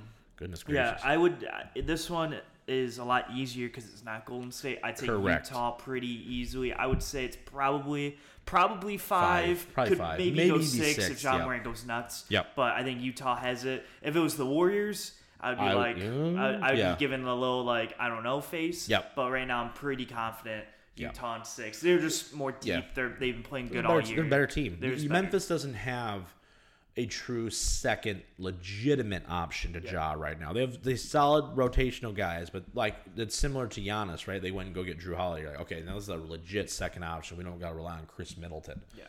Okay, two versus seven. Two seven. Phoenix versus your boys, LA Lakers. It's just funny because I actually don't like the Lakers. Like yeah, if you knew I me, know, I, I know. it's so fan. funny to hear you say that. It's, it's just funny. having to yeah. be LeBron there. Um, you think, will, do you think Phoenix wins a game? Yes, I actually, okay. I think Phoenix wins two games. Really? Okay. I, Lakers, I have I am losing in five. I, I, have Lakers in six. Okay. Um, because I am not fully confident in like the the health mm-hmm. of the Lakers 100%. Yeah. And LeBron plays really poorly in the first game. Like this is recorded Sunday yeah. morning. Right. So I know the results of Saturday's games. I don't know the results right. of Sunday's, Sunday's games, games, yet. For sure. Yep. So uh, that's going to base a little bit of my predictions too based Absolutely. on what happened yesterday. Right. But um, I would assume that the Suns are probably going to win Game One. They're going to come out hot. Home they're going to come out super hot yep. with home court, mm-hmm. and LeBron always plays slow because he's got to feel out like, all right, mm-hmm. who's going to be the hot this series? First two games are critical for Phoenix. Absolutely yeah. critical. If they can somehow manage to to go up 2-0, which yeah. is a very low probability, but like that is the series right mm-hmm. there. Like that's the series within itself yeah. because it, you have to keep this team at arm's distance at all times. Mm-hmm. If it's one one going back to LA, they're dead. Yeah, exactly. they're dead. Which it's I think, just... uh, which actually people always are like, ah, you know, the Lakers at seven is such a disadvantage. I went, it's actually an advantage when you're technically the better team as a oh, lower yeah. seed right. because you you get your back to back home games 2nd mm-hmm. So if you can split Steal with Phoenix, one. right? You're like, okay, one, bam, bam. But now, like up. normally, yeah. like when the Lakers are the one seed, mm-hmm. you have to go on the road after mm-hmm. the one one. Mm-hmm. Now it's like, oh, we come back home right. one one, yeah. and we can win two straight, and it kind of. let's be clear, right? Phoenix is not a better basketball team than the Lakers. It's no. just the Lakers had a lot of injuries, so like, like exactly. if, if the normally whole, the Lakers the whole, would be, be in the top three. two, or, yeah, right. Yeah. So it's so fine. so I got Lakers in the yep. two. One of the few times you're ever going to see a seven seed be a solid favorite, favorite, over a two. So sorry, Chris Paul. You had it. We good, had a good. good for you. Sorry, good Phoenix. I mean, they had a great year. Yeah, they did. that, sure. that would be really unfortunate. It'd be like if Brooklyn had a great year and then they had to play Miami in the first round. It's like, yeah. man, that's just like a really bad. Yeah, for sure. Unfortunate thing to happen. All right, three versus six. Got Portland on the road, no home court advantage, taking on Denver. I have mm-hmm. Denver in seven. Okay and I changed Dame the does game. Dame things. Yeah, in, it, it, it changed. It changed the game because Portland took game one last night, yep. Saturday night. Yep. Um, but I think Jokic is just a monster, and I think the Denver is just deeper mm-hmm. as a team. Yeah, and I are. think like the problem with Portland is one, they don't play great defense, and two is when you're like a great shooting team, mm-hmm. but they're not as good as like the Warriors were. Mm-hmm. Like you're gonna have off shooting days, yep. and those days when like or Jokic is gonna moments get, in the game. Yeah, it's been seven minutes since they score a bucket. And Jokic, Jokic is just like I can go to the rim and score at will almost because I'm just bigger, like right. better than all of you guys. Absolutely, I think he's. I think he'll just take over the series at one point, and yeah. I think Jokic in seven. Yeah, for sure. I, I, once again, if you're the Trailblazers, the number one thing you need is another option. Like, no offense to C.J. McCollum, but like, dude. Help brother out. Imagine how efficient he'd be as the third option. You know what I mean? Like if they get a legit number two option in there. I don't care who it is, man. I don't, I don't care either. You know what I mean? Yeah, like, get get playoff P in there, and they can. All right, four versus five, the one you really want to talk about. This is one I really want to I talk know, about. I know. Um, Clippers home court advantage versus Dallas. Yeah. This is the only one that changed my mind. So it's unfortunate that we. This is a pretty bold after. prediction, Mike's about I know, to throw I, on it's, here. It's kind of bold. Yeah. I have Dallas in seven. Yeah because maybe six. Well, I'm gonna go. Ooh, I'm gonna go wow. seven because wow. I somebody's got the big boy pants I low, on today. I low key believe in Kawhi a little bit to win the first round. Yeah, but that's just that's just me. Um, but it changed because yesterday mm-hmm. or two days ago, I guess. Yep. I would I would have said Clippers in six probably. Yep. Dallas mm-hmm. puts a fight, but after winning Game One on the road, and now Dallas has technical home court advantage, mm-hmm. I'm like, man, they just made it so much harder to win. And looking at what Luka's able to do mm-hmm. against that team, I think you. I'm not very confident in picking I, the Clippers I still think the Clippers somehow do it. I do. There's a little bit of the conspiracy theorist in me too, where they need this Lakers Clippers mm-hmm. matchup to happen in some capacity. Yeah. You just haven't seen it. Um, so it's like, oh, there's just so much. You know, you got people playing the Clippers last year, they play on the Lakers this year, and vice versa. Now you got all this stuff. Um, I will say this though, if that if the Clippers don't get to the Western Conference Finals, it is a complete and utter failure on the organization. Um, because you've you've done moves that have strategically placed you to the point where you put yourself in this position. You you go and trade the farm for Paul George, and he's been useless for you in the biggest of moments. You go and then go and okay, listen, you know, so and so is not the coach for us, blah blah blah blah blah. That's fine. And now we've got um, Ty Lue, excuse me, as our head coach. Great. He's never won anything without LeBron James. So you've done a lot of things to set yourselves back from a great starting point of getting Kawhi Leonard, and you're gonna waste it, and he's gonna opt out and want to go somewhere else because mm-hmm. it's a crap show. Yeah. So, um, yeah. Also, by the way, if they don't make it to the Western Conference Finals, there is a zero percent chance, and we can put the argument to bed that Kawhi Leonard is the best player in the NBA. Yeah. I don't know if anybody's still out there that's saying that. It's two years removed from his title win, but we can stop it. Yeah. Like no, I, I, think that conversation shifted once they lost to Denver last year. I'm hoping but so, but if they I, if they saying. if Dallas beats, honestly, I'm like maybe Luka's better than Kawhi at that point. Like, uh, yeah. Luka's playing crazy ball. But because Kawhi offensively is not a guy that you yeah. can consistently count on to put up 30 a night. He's just he's never been that guy. Mm-hmm. He's the whole thing about Kawhi is that he's a great well-rounded player because he plays great defense as well as he is a good offensive threat. Mm-hmm. But being a good offensive threat where okay yeah you're gonna get me 22 a night cool but where's the second gear yeah. to take over he's never been that guy even in toronto he would have games where like wow you look really really good but you still had other pieces there so yes. it's it's not the same but let's go all right let's go to the east um you know, for these first round matchups here, and then because after that's all hypothetical, right? So yeah. we can kind of talk about. All right, so one versus eight.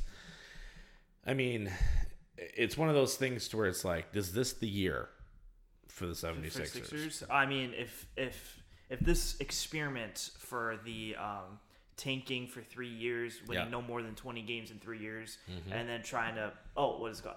Get the process or build yeah, the trust process. the process. Trust the process. Trust the process. Yeah. Um, if that's good, if that model is going to work, it's going to happen this year because yep. they have the easiest road, yep. maybe ever, to yep. the NBA conference finals that mm-hmm. you're ever going to get. Yep. So they play Washington Wizards in the first round, which I guess I can't go. Washington Wizards aren't good, but like Washington Wizards are not very good. No. Um, they Russell, just got really hot last month of the yeah. season. I mean, they're shooting the lights Bradley out. Bradley right Beal's like kind of hurt on and off, and Russell Westbrook in playoffs are not very good because you realize they triple double stat is uh, not the greatest. Yeah. But I digress. I think um, I think I have Sixers and I'll, I'll give them five because yeah. of Bradley Beal and Russell Westbrook, but yeah. it could be a it could be pretty easily a sweep. This is the year if you're gonna do it. Yeah. This is the well, year. Well, we're gonna talk about because the four five matchup who you play next mm-hmm. is you have the Knicks versus the Hawks. Yep. And I would take the Knicks in a deep like six seven game series. Yeah, that's gonna be a great series. I actually, I'm I'm actually one of the people that I'm not necessarily upset that the Knicks are in the playoffs. I think it's fine. I. Yeah. I'm not going to. Oh, well, they need to have the Knicks in the playoffs. Okay, well, if they needed to, then they clearly have done a terrible job of getting them there. Yeah. Um, I think they're a good team. They're not great, but they're good. They're yeah. solid. They got pieces around. Julius Randle's been this, great. This Knicks team is what exactly you're hoping the Pistons will look like next year, two, in a year or two. Mm-hmm. Is mm-hmm. strong defense. Yep. Really well coached, and yep. maybe you have like Saddiq Bey who can play kind yep. of like how Jerami Grant's or not Jerami Julius Randle Julius Randle's playing, yep. where he can kind of he's like the leader yep. of the scoring, yep. and everyone else just kind of helps contributes. I think this and is what you have a top three pick to go along with yeah, it. Exactly. Yeah, Probably, exactly. I, I, predicted number four, but we can talk about that later. Yeah, time. Well, when we when we hit the draft. So, yeah, so we have Sixers Knicks for the second round, but we'll keep going. Yeah. Uh, next we have two versus uh, seven. Two versus seven. So we have Brooklyn versus the Celtics. Um, I, I mean, I, I, especially off of what happened yesterday. Yeah. I'm pretty strong in Brooklyn in four. Yeah, they don't. Um, they don't Celtics look like just don't have enough firepower. They don't, and it and it's one of those things where it's like Kemba's not what Kemba he was in anymore. Charlotte for whatever reason. Yeah. I don't. It's like where point guards go to die. Kyrie can Kyrie less less because he sucks anyway. But uh, I digress. Um, yeah, the I had a very heated discussion with somebody yesterday about the Brooklyn Nets, where I said they're not making to the finals, and I got a visceral what? Did, did I shout did, out to Mr. Stevie Martin out there? Oh, I was already on the belief. Oh. I'm I'm always a king of, in especially in the playoffs, you have to be able to play defense yeah. on some capacity. You have mm-hmm. to. The Heat shoot, showed it last year. Mm-hmm. They were not a great offensive team last year, but they shut people down when they yep. needed to. So um, yeah, yeah, Brooklyn easy here. Brooklyn easy. Jayson Tatum can put sixty up, and it's still not gonna. It's just not gonna matter, unfortunately. Yeah. Yeah. Um, it's really Tatum and like helpers kind yeah. of versus three. It, it's amazing how Boston went from team where like, oh, you got Marcus Smart, you got this guy, you got this guy, you got this guy, and then all of a sudden like, yeah, but now it's two years later, like, yeah, they've got those guys, but they're not clearly, they're not. It's Tatum and a whole bunch of helpers right now. Yeah, so. exactly. And then the matchup I'm most excited to watch all six games of. Mm-hmm.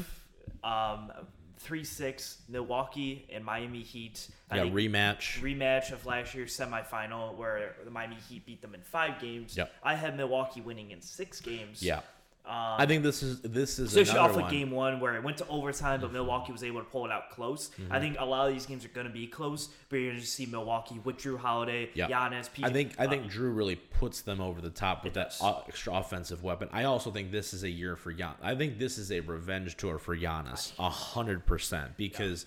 last year you win the MVP, you're supposed to be the guy that's supposed to, that was supposed to be your year, right? Where it's yeah. okay, this is your time, big boy. You're gonna go play the the Lakers in the finals, right? You're finally going to make that step up, and you don't get out of the second round. So now is the time. I think on the East, I mean, right now in a perfect world, if you were the NBA, you have the sec, the Sixers and Milwaukee somehow get there, which I don't even know if it's possible based off the seeding. But and then you've got um, the Clippers and Lakers somehow match up in some contention, yeah. right? Those are your two dream matchups if you are an NBA executive yeah. from like a ratings perspective. You've yeah. got the two LA teams, you've got the two hottest teams in the East where do we go? Yeah. You know what I mean? With all the star power loaded into it. Yeah. So interesting to yes. say the least. Very, very interesting. All right.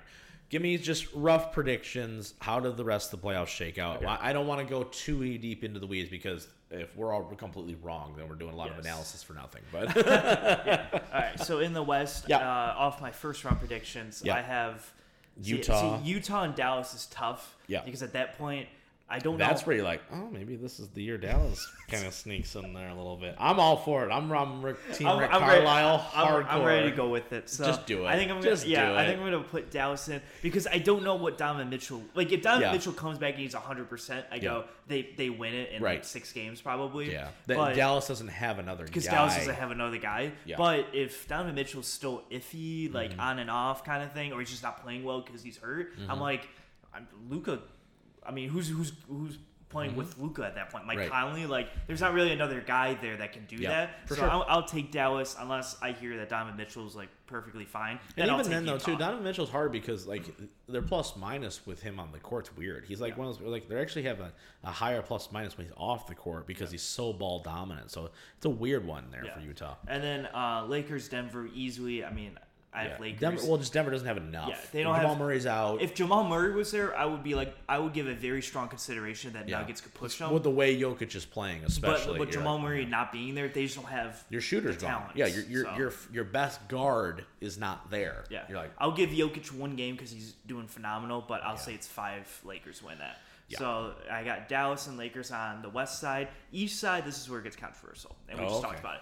So we have Sixers, Knicks. No, I, I got Sixers relatively easy. I'd say have... I, w- I would say I would give the Knicks two games just because yeah, it's it's a run, but I I think the other games aren't close though. It's one of those things where like they either get away with it close or they get blown out. Yeah, exactly. So I think I got Sixers, and yep. depending on how many games you want to say, yep. I'd say five. You say 6 mm-hmm. It's fine. Sixers, and then the controversial one, Milwaukee and Brooklyn.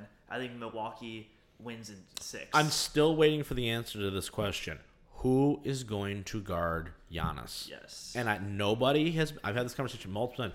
Who is guarding him? You got rid of Jarrett Allen. You got rid of Caris LeVert. You got rid of some of these guys that are your defensive mm-hmm. staple to get James Harden. Who is guarding the post? Yes. I. That once again, it's crickets because it isn't. It isn't going to happen, yeah. and you're relying strictly upon a hot shooting night day in and day out yeah. from Kyrie and Harden because I know Durant's consistent. Durant's yeah. is, is the second best player in the NBA. Yeah. So like I, I can trust Durant's going to put up 28 probably pretty consistently, right? But then Harden, as we've seen, either goes 10 for 10 or he goes 1 for 40. Yeah. And it's and Kyrie is just as bad if not worse. But and that's my thing is when you look at And you oh by the way, you can't stop yeah. anybody. When you look at Milwaukee's defensive matchup, right. you go, okay, well Giannis can probably help at least guard KD. Like right. he's got the ability to play mm-hmm. defense on KD if he mm-hmm. has to. Yep. And then you can go Jrue Holiday can probably take Kyrie. Mm-hmm. And then you're hoping Middleton can probably get James Harden to a decent amount. Yeah, like, use, your length, use your, use your don't length. sell out, right? Yeah. Never leave your feet. Yeah, use your length yeah, in the don't hands. You just shoot three and just all day. Stick your hand up and go. Listen, I'm gonna live and die. If he if he makes it, he makes it. Yeah, exactly. And I think the, I think I like Milwaukee's defensive matchups, mm-hmm. and you can throw PJ Tucker in there. And Absolutely, that's why he's a low key at the, addition. At the trade yeah. deadline or right. whatever it was. Yep, you were very PJ high on Tucker, that. I was not, but yeah. you were. Yep. And everyone was like, "Ah, oh, PJ Tucker's not very good." I yeah. go, "Yeah, but when defense comes in and he can play on KD yep. and let Giannis go roam around the court, you're you're gonna thank me later." Bucks. And I and I also like the fact too. It is the aspect of slowing the game down. Yes. And not letting like I watched I didn't watch a ton of Brooklyn, but when I did watch them, the number one thing you wanted they wanted to fly. They wanted to run. It's that yeah. D'Antoni offense, right? Where they just want to as many you know, yeah, 5 seconds in the shot, shoot it. It doesn't, you know what yeah. I mean? Like get moving, right? If you slow that down, limit possessions, right, and then you force them to shoot the lights out, game in and game out, and and then also, uh, by the way, make Steve Nash make in-game adjustments. I don't mm-hmm. think that Bulldozer, or whatever the name is for the for the Bucks, is the greatest coach in the world. I'm surprised he didn't get fired, honestly. Mm-hmm. Um, but I know this much: he's been at the helm a hell of a lot longer than Steve Nash has, and I don't know Steve Nash is going to be able to make the necessary adjustments if they are off shooting to go. All right, we need to change the way we attack things. It's it's for me. They're all in on one method, and if it doesn't work, they go well. Mm-hmm. We're gonna suck after five years. You know what I mean? So I, am with you though. I have Milwaukee winning, and again, until somebody can tell me how they're gonna, and we're gonna see it. Hopefully, mm-hmm. well, hopefully we see what ha- happens in that matchup. We're like, okay, what are they going to do? Are they going to bring on a random schmuck to guard Giannis to yeah. take fouls? I don't know. Mm-hmm. Um, so our, our conference finals, we got Dallas Lakers, yep. Sixers Bucks. Yep. You don't seem to disagree outside maybe Dallas, so that's fine. Yeah, I, I still think that the Clippers somehow maybe yeah. get there. I, I think Dallas is is both a year away and a player away. Yeah. Like I, I do think they could if get us another solid um, piece to complement, but I'm not gonna fight you yeah. tooth and nail are on you, it because I'm so, a big fan yeah, of Dallas. If we're, if we're, doing Clippers Utah, who wins that quickly? Clippers Utah. Yeah. I, I like I said, I, I I still think somehow, some way, the NBA is going to want it to okay. be like that. But either way, it doesn't change what okay. I have in the finals. Okay, so I was going to say. I was going to say. So no, no, matter who's in that yeah, Western Conference final, no, it doesn't matter. Is there any way that the no. Lakers aren't in there? Nope. Okay. Not unless LeBron gets hurt. Okay. Actually, fair. let me put it this way: unless LeBron or Kate or AD gets hurt. That's fair. Yes. Because I don't think I don't think LeBron's healthy enough to carry no, anymore. So if one of those guys is not uh, not playing well, like Anthony Davis has not played well Mm-mm. that in that playing game, he looked terrible. Yeah. Um, if he has another game like that, they won't. They won't. Yeah. You know what I mean? But uh, outside of that, I got Lakers going to uh, going okay, to the finals. Cool. Yep. Now now the Eastern one, I think is a lot more of a toss up for me because I got Sixers Bucks I am tending to lead Bucks I am slightly too. more. I am too. Yep. But I'm not like like the West. I'm like Lakers pretty confidently if yep. everyone's healthy and no yep. injuries happen or anything. Mm-hmm. The East, I'm like, man. I am not. I'm not confident on either team 100. percent I think the Bucks, and I think the number one reason why for me is I am. Uh, uh, it's one of those things for me where I'm, I'm looking and I say, can Ben Simmons finally take that next step. Like Embiid has taken that next step, right? You've seen it. It's a total uptick in his game. Mm-hmm. Can Ben Simmons turn into the playmaker we all thought he could be when he got drafted, right? And what I mean by that is is that is he going to be able to shoot well enough to neutralize what a Jrue Holiday or Khris Middleton is going to be? It's all about star versus star and then seeing where the rest of it kind of falls, right? So for me personally, that's sort of the biggest question for the 76ers is, is that can Ben Simmons take over like yeah. he needs to in order to get them over the hump. Mm-hmm. But, but, I think Milwaukee right now, on paper at least, I think is too deep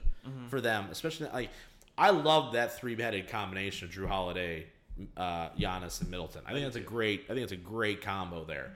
So I'm gonna have to see that in yeah. order for me to believe it. And once again, Giannis is on a revenge tour. If if if um uh what you call if uh if the Sixers get to the conference final, I think you can say we got out of that second round bubble. Mm-hmm. We made it. Okay, yeah. we there's clear there's we're there. We're all, we're right there, right? We yeah. can make a move or two and we can get there. If if the Bucks don't, I think you're going to see the coach get fired and I think you're going to see a lot more upheaval on yeah. that roster. So I think the Bucks need it more. Yeah, that's true. You know what I mean? Because Giannis is such a big, big star. Like yeah. Embiid doesn't have an MVP to his name. Giannis has two now. Mm. You know what I mean? Like you need it for the Milwaukee. Yeah, that's true. Yeah, and plus, I, I kind of want to see Milwaukee versus the Lakers too. That's just me. Because I think if the I'm I'm making a bold prediction here. If the sec, if it is the Sixers, I think it's Lakers in five. Yeah, but I, I wouldn't that, be shocked I'm just by saying. too. Um, yeah, I'm, I'm very indifferent. I could see it go both ways. For your points, I would say yeah. Bucks have a little more urgency to win. Yeah. Um, so I, I'll, I'll tend to go Bucks like 60. They're also a little bit older too. Yeah. Like the, the 76 are a pretty young team still. Yeah. Like I, I'd take Bucks, but it's like 55 or 60 to 40, 55. Like it's a mm-hmm. very sh- close margin, mm-hmm. but it's I would lean t- slightly to the Bucks. Yep. So then you have Lakers, Bucks. Yep. Um, or I guess Lakers Sixers. I guess this depending. is where and that's it's where it's interesting for interesting. me. I, I can't tell you right now. I can't I can't pick them. I really yeah. can't.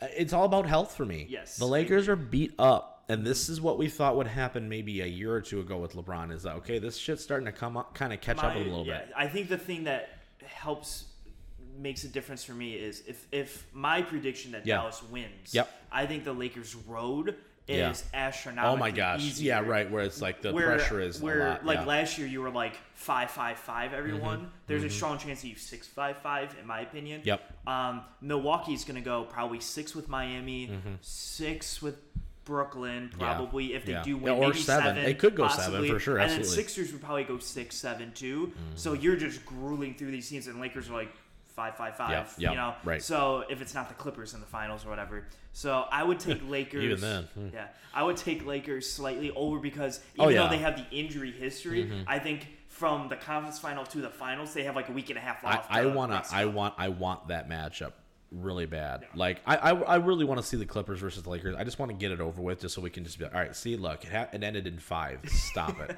okay? But like, and I don't like the Lakers. I'm not even a LeBron fan, but like, let's just quit being, let's just, let's, quit, let's just quit being dumb. It's like when we talk about the NFL yeah. in like three weeks. Whenever yeah. we do it, we're gonna go. All right, so Brady and yeah. Chiefs are probably going to be. Yeah, exactly. It's like okay, cool. Like I'm not necessarily the biggest, you know, Aaron Rodgers fan or something like that, but if he's playing for the Packers, the Packers are probably going 12 and four. Just yeah. accept yeah, it. It just, is what, what it is. is. Like, so good, stop so. fighting it. However, um, I do like if if you can call a match, I think like that is a interesting one. If nothing else, Bucks Lakers, I think that's big money all the way across the board. Um, once again, Anthony Davis versus Giannis going back at that would be a lot of fun. Um, I think they have not an answer to LeBron, but I think Jrue Holiday they, they throw people at. Him. I think they have some people to PJ be, Tucker and PJ Tucker to be able to guard him somewhat consistently. He's mm-hmm. still going to put up his twenty a night. I get it, but it's he can't put up 40. Yeah. That's the difference. And people always seem to forget that where it's like, oh, LeBron put up 28 and 8 and 8. And I'm like, that's great but that's not that's every day. Mm-hmm. That's not what we need. We need him to go for 35, 37 and 8 and 8. You know mm-hmm. what I mm-hmm. mean? So um yeah, I would give the Lakers a slight edge just because they've been there before. You got the experience, the LeBron James factor. But if there's any sort of like, okay, Anthony Davis is playing on a bum ankle, or LeBron's like, listen, I can't see something ridiculousness. Um, I think you'd be very hard pressed to say that uh, objectively that the Bucks couldn't take it. I think yeah. either way, I, am hoping it would go seven, would just because I think it'd just be great for the game in general. Mm-hmm. Um, I'll give you the Lakers until I see more, but right now my tentative pick is the Lakers. I know yeah. some people right now are like, "There's no way the Lakers get there," and I go, I don't I don't know why we keep doubting this process until it doesn't finally happen. It's it's so weird. It's like saying that like it's like so stupid. Like oh, Brady's that, not winning the Super Bowl. Okay, well he's been there 15 times. Yeah, Just it, accept yeah, it's this thing. It's like the it's like the, how we're gonna talk about the Bucks and Chiefs. Yeah, and it's like there's no way the Chiefs and Bucks do it again. It's like You're like, look at a, the road. Yeah, look, yeah, look, look how they the get road. there. It ain't that bad. Yeah. When they're both number one seeds, and then the Chiefs are playing, you know, uh, yeah. the Bills, yep. and then the Browns to get there, and the right. Bucks are playing the Dallas Cowboys and then maybe the Packers again or something to get there. I'm like, it's not too out of the realm of possibility that yeah, we see it again like, for sure. Oh, Lakers, by the way, yeah, yeah, Mahomes the best player in the league right now, and Brady's Brady, and they're bringing back everybody. They're running it back. Like the Lake, the Lakers are playing. Oh, um, by the way, um, Brady knows the playbook this year too. Yeah, instead exactly. of reading it off an armband. Yeah, the Lakers are playing Phoenix, who I'll give you is a tough matchup, but yeah. I'm saying six, which is pretty feasible. I think that's a pretty generous then, six, by the way, too. And then and then opinion. Denver and Portland, you beat last year and decimated both of them in five games. Yeah. And, and Denver both, was healthy at the and time Denver too. was healthy. Yeah. And then I'm going Clippers because Clippers are the Clippers right yeah, now. Yeah, right. So I mean, I don't think it's too far out of the realm of possibility that they're nope. lineup. I think you're fine. I, I would be more worried if I was the four seed, if I was the Clippers, and you're playing Dallas, Utah, and then the yeah, LA that's team. a tough matchup. That's a tough. Sure. That's a yeah. tough road you're getting. To. Yeah, there's no guarantee that you're getting there for sure. Absolutely so, not. But all right, we ruined it for you guys. Lakers are winning it in seven against unless, Milwaukee. Unless, unless some, otherwise, then Rob yeah, and, and then I may come. I may change it as we see. But right now, it's it's just fun to talk about for sure. It's it's one of the few years where you got lower seeds that are favored over the higher seeds because the higher seeds nobody saw coming. It's it's a weird year. Um, it's exciting for sure. If you're a Pistons fan, we'll talk draft in a couple weeks. Don't worry. But when when when they get the number four, I'm calling it. Right, they're getting the number four. I'm pick. calling it right now. They're getting the number two pick.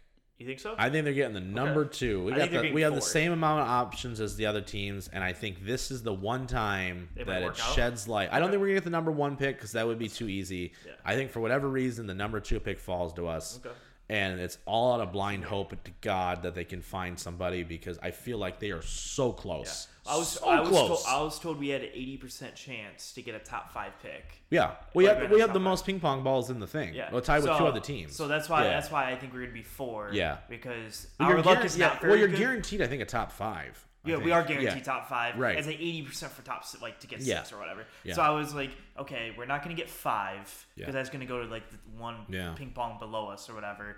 I'm like, all right, so it's going to be probably four. Yeah, because we're not very lucky. I'm just so going four. to just. Be, I'm trying to hedge it. Look, we're not going to get number one, which would be nice. We can get number two. Yeah, it'd be nice to get Cade, but instead we're going to get like Jalen Suggs. So yeah, yeah. Either way.